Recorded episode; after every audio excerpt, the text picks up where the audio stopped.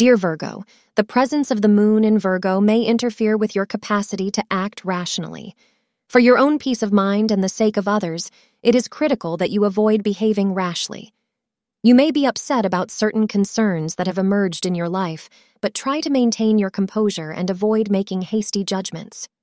All that is required is a little prudence, and everything will be okay. Today's lucky color is bright orange. The hours of 2 p.m. to 3 p.m. are auspicious for you today. You are likely to head out of town today for a brief excursion. This will be to reconnect with your partner and have a few laughs, and you will come back feeling refreshed. Your mate will shower you with adoration and affection, making you feel loved. Don't feel guilty if you left the kids with their grandparents. They are having a grand old time while you're gone. Thank you for being part of today's horoscope forecast. Your feedback is important for us to improve and provide better insights. If you found our show helpful, please consider rating it.